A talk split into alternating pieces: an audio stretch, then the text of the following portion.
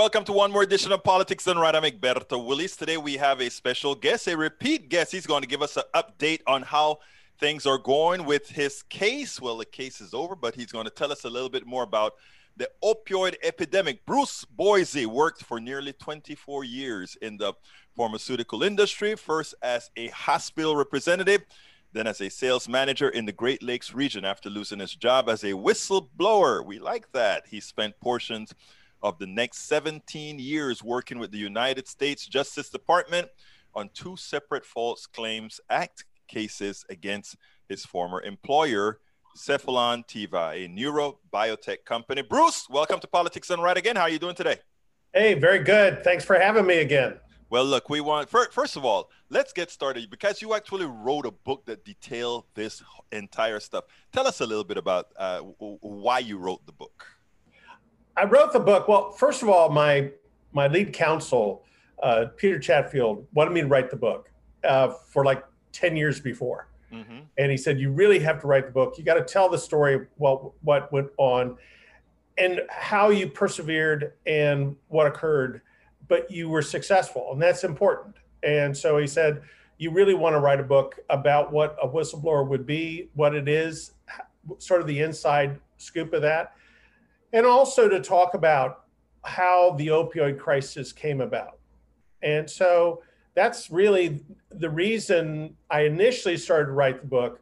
But now, as the book's been out, I'm doing so much in patient advocacy and involved. There's so much to be involved in to help in the opioid crisis, as little as I can, as, as much work as I can put into it to help in like for example just getting the information out to even local addiction centers and and national i talk in a national level as well uh, to fed up and to other national organizations. So that's sort of what my role is now but as it started with peter's suggestion was to get the book out for describing a whistleblower so your book pretty much explains to folks hey you can be a whistleblower it's an important thing to do that but recognize that there are some repercussions for doing that yeah.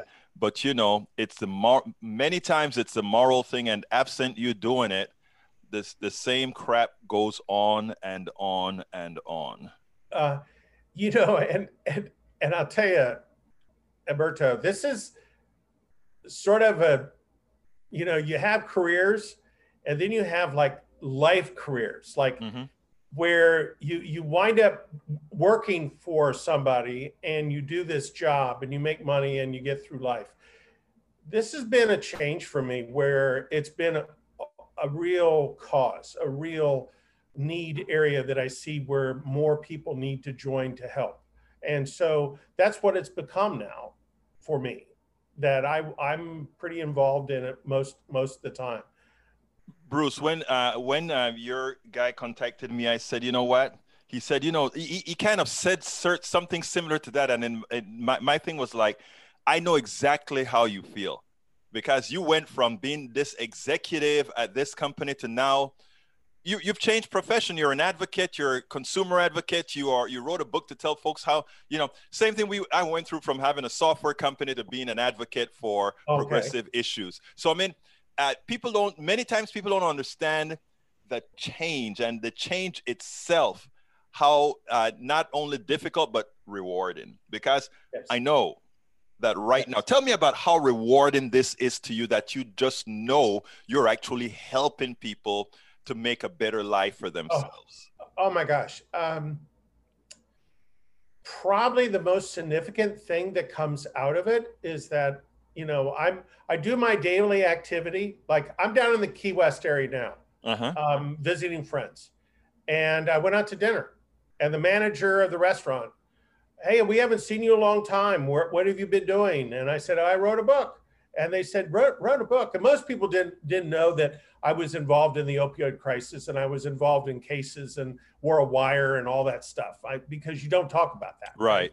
And so I go, well, it's like now I'm really busy with patient advocacy and things like that. And he's he turned around and he said, he said, I'd love to get a, one of your books. And And and I said, well, I think I got one in the. I'm driving. I got one in the truck, and I said, I got one in the. I'll just give you one.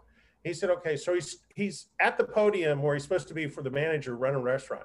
He's reading it. He comes over and he goes, you know, I lost a relative, 23 years old, uh, athletic injury, on fentanyl, got addicted, finally overdosed. And, and you hear those stories all the time that when you start talking about what you're doing now, and it just rolls into this, they tell you about who, you know, what incident was, what what family member may have died, or or even worse, what occurs as far as the collateral damage. It's like the mom overdosed but the father and the kids separated and now are not together anymore. The family's gone.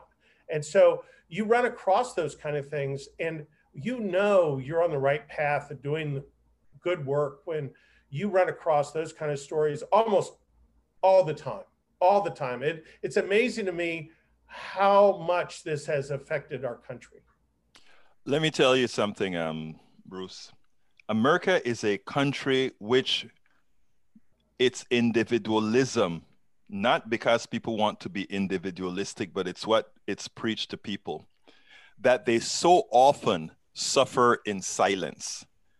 We have a culture that suffers in silence. And books like yours and the work that you do tell people it is okay to open up. I have relatives right now, family members right now, who I know have particular health issues, etc. And they would rather deal with a whole lot on their own as opposed to saying, you know what, if you just get help here, things can be so much better, not only for you, but for the family in general. So what you're doing is important work. I, I, I, I so believe that. And, and, and for you too, because as you're having me on, it helps me get the message out. And that's good stuff that you're doing so that and all it is like somebody goes into a doctor's office and they don't want to t- tell the doctor what's going on but they've got an idea. But they won't ask the question. Ask the question. Write the questions down. Ask the question it's not rocket science with this it, you know the doctors there and the nurses are there to try to figure it out i'm going through that with my brother right now he won't he doesn't want to talk to him about it and and and it's like all you got to do is, and all of a sudden, after two months of treatment, he's better. And it's like, you, you don't have to suffer in silence. All you got to do is ask that question, step out of that.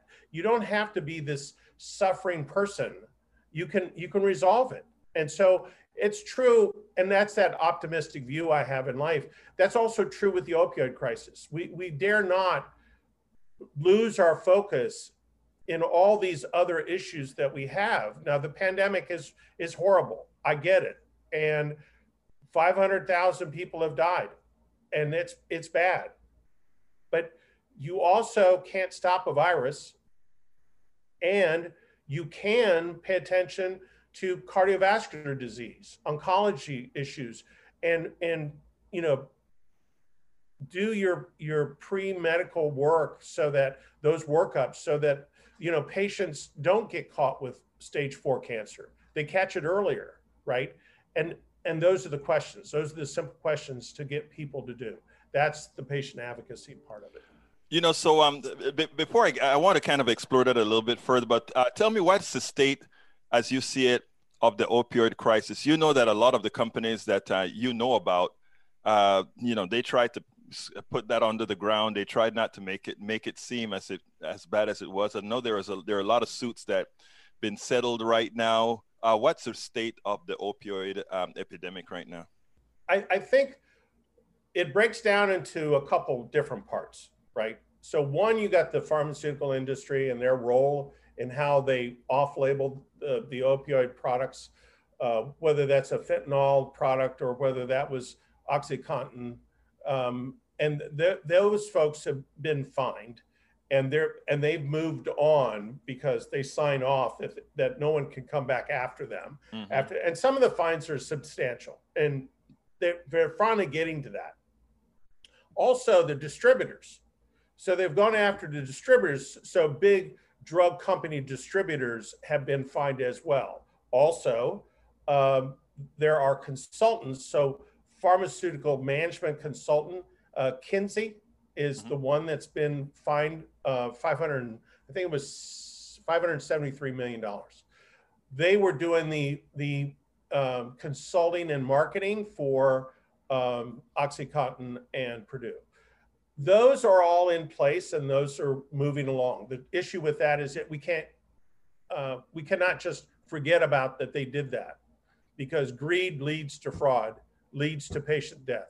You have to still be an advocate and still pay attention to what's going on, not only with pharmaceutical companies, but also the FDA. Now, uh, so in effect, uh, do you feel like uh, between the government and these pharmaceutical companies, you think that the resolution is fair, or you know, it's it's always hard to think that well, the resolution with the corporation is fair. But what's your thoughts on that? Um, I I know they're being hammered pretty hard right now. Mm-hmm. The trouble is, is that I've been on that side of it where I'm the plaintiff and they're the defendant and I'll just say this their defense is a military, de- militant defense. In other words, they're not giving anybody up. They're not giving anybody's up. And so you you've got to be able to keep track of what goes on. And if let's say let's say a company X winds up having an opioid they want to get to market, well just don't just don't let them go to market and start all over again with another opioid just to to you know solve their bottom line. Pay attention to it as as an advocate you know with different uh, people like for example prop uh, physicians for responsible opioid uh, prescribing. Those those folks that are involved in that to still be involved in that and still keep track of that. Because there's one aspect of that and then the other is that you know we got drugs coming in that are so cheap the fentanyl product or or any of that they add to you know what whatever's on the street which is another issue by itself right? You almost get addicted by a prescribed a prescription like the mention the one kid that had a sports industry uh, in, in, injury and then he winds up get, having a fentanyl product then all of a sudden he gets addicted. Well that kind of situation can occur but it's not as relevant. It, maybe it's still relevant, but right. you you have so much coming into the country as a fentanyl product, and, in fact, uh, um, methamphetamine is a big issue now coming into the East Coast areas. So so you get those those. That's why I said there's sort of two different divergent issues coming on, on now, but you still can't take your eye off the ball with it. You still have to be cognizant of what goes on, and and people, you know, bad people do bad things. So two more questions. The first one I'm asking yeah. you, and the first one is actually you. But the first, so be thinking about the, the, the last one, which is what didn't I ask you that I wanted to ask that you wanted me to ask you? But we're going to hold off on that one. I just want okay. you to think about that in the background because I remember the last time. But anyhow, let's go. let's let, let's go ahead and um, say, with uh, after writing this book, you've changed your life you're now doing a, a lot of uh, what I call altruistic things, things that I, that that that are helping people. give me some specifics as far as what you're going to be doing, not what you've not only what you've done, what you're going to be doing going forward. What I want to do is show people that if more of us take interests in these types of things there's so many people that want to do other things but are so scared to say i am going to break from this and i'm going to start doing this this this altruistic thing that i've always wanted to do and the opportunity is there. Take it. Go ahead.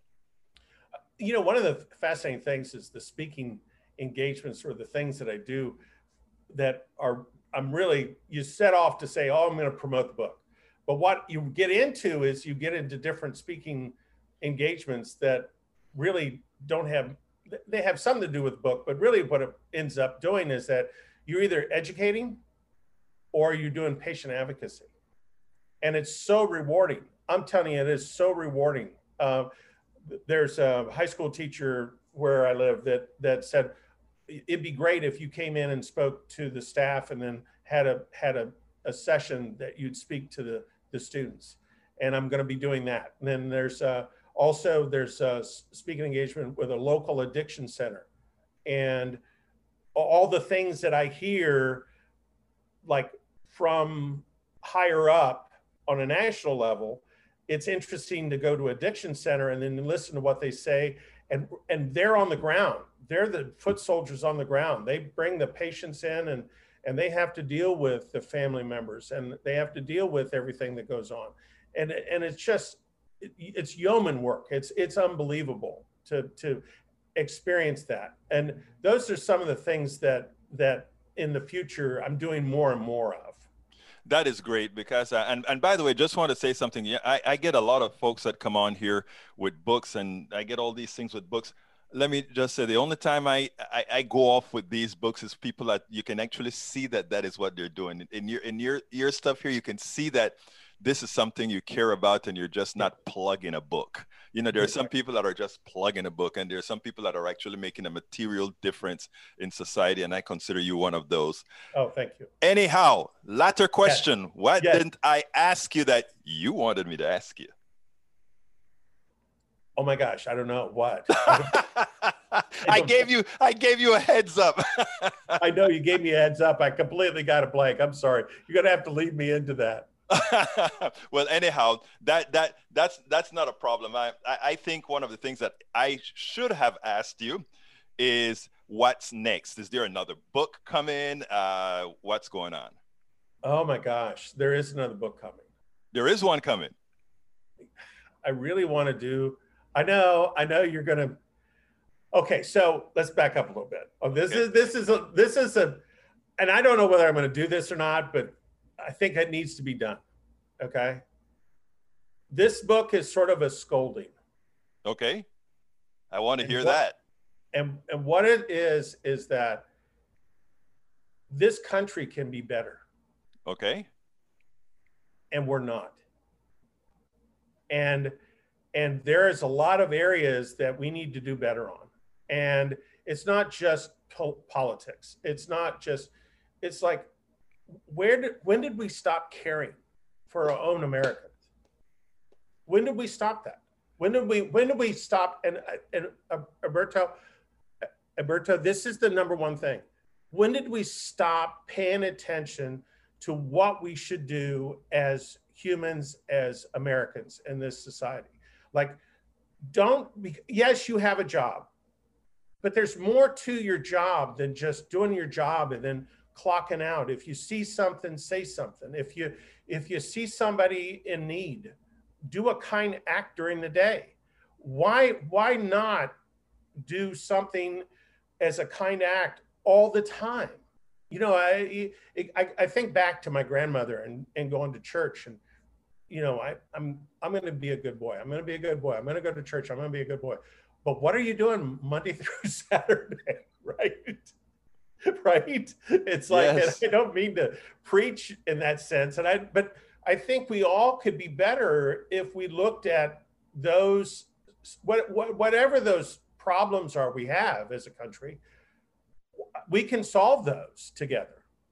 That's that's that's what I'm thinking of. Well, you know what, Bruce, that was the answer. And I tell you something else. Um, now that you've said that out loud, yes, we're going to hold you to that book and i'll be I, I, and, and, and I, I want to be one of the first ones to interview you when you're done writing that book because you're a good writer author of cold comfort one man struggle to stop the illegal marketing of powerful opioid drugs and save lives senor bruce Boise thank you so kindly for having been on politics done right. Oh thank you very much. Thanks for having me we spend a lot of time deconstructing the news, trying to trying to parse it into a form that everybody can understand. We try to find those little nitpicks where uh, it goes, it flies above the fray, etc. If you really like these videos that we do, I want to ask a big favor. Please go ahead. Number one, subscribe to our channel, and number two, please join if you can. Thank you so kindly for watching. Keep watching. Please remember to share. We must populate the entire internet with our progressive message, a message that we know is what most Americans say that they want. So help us, please join.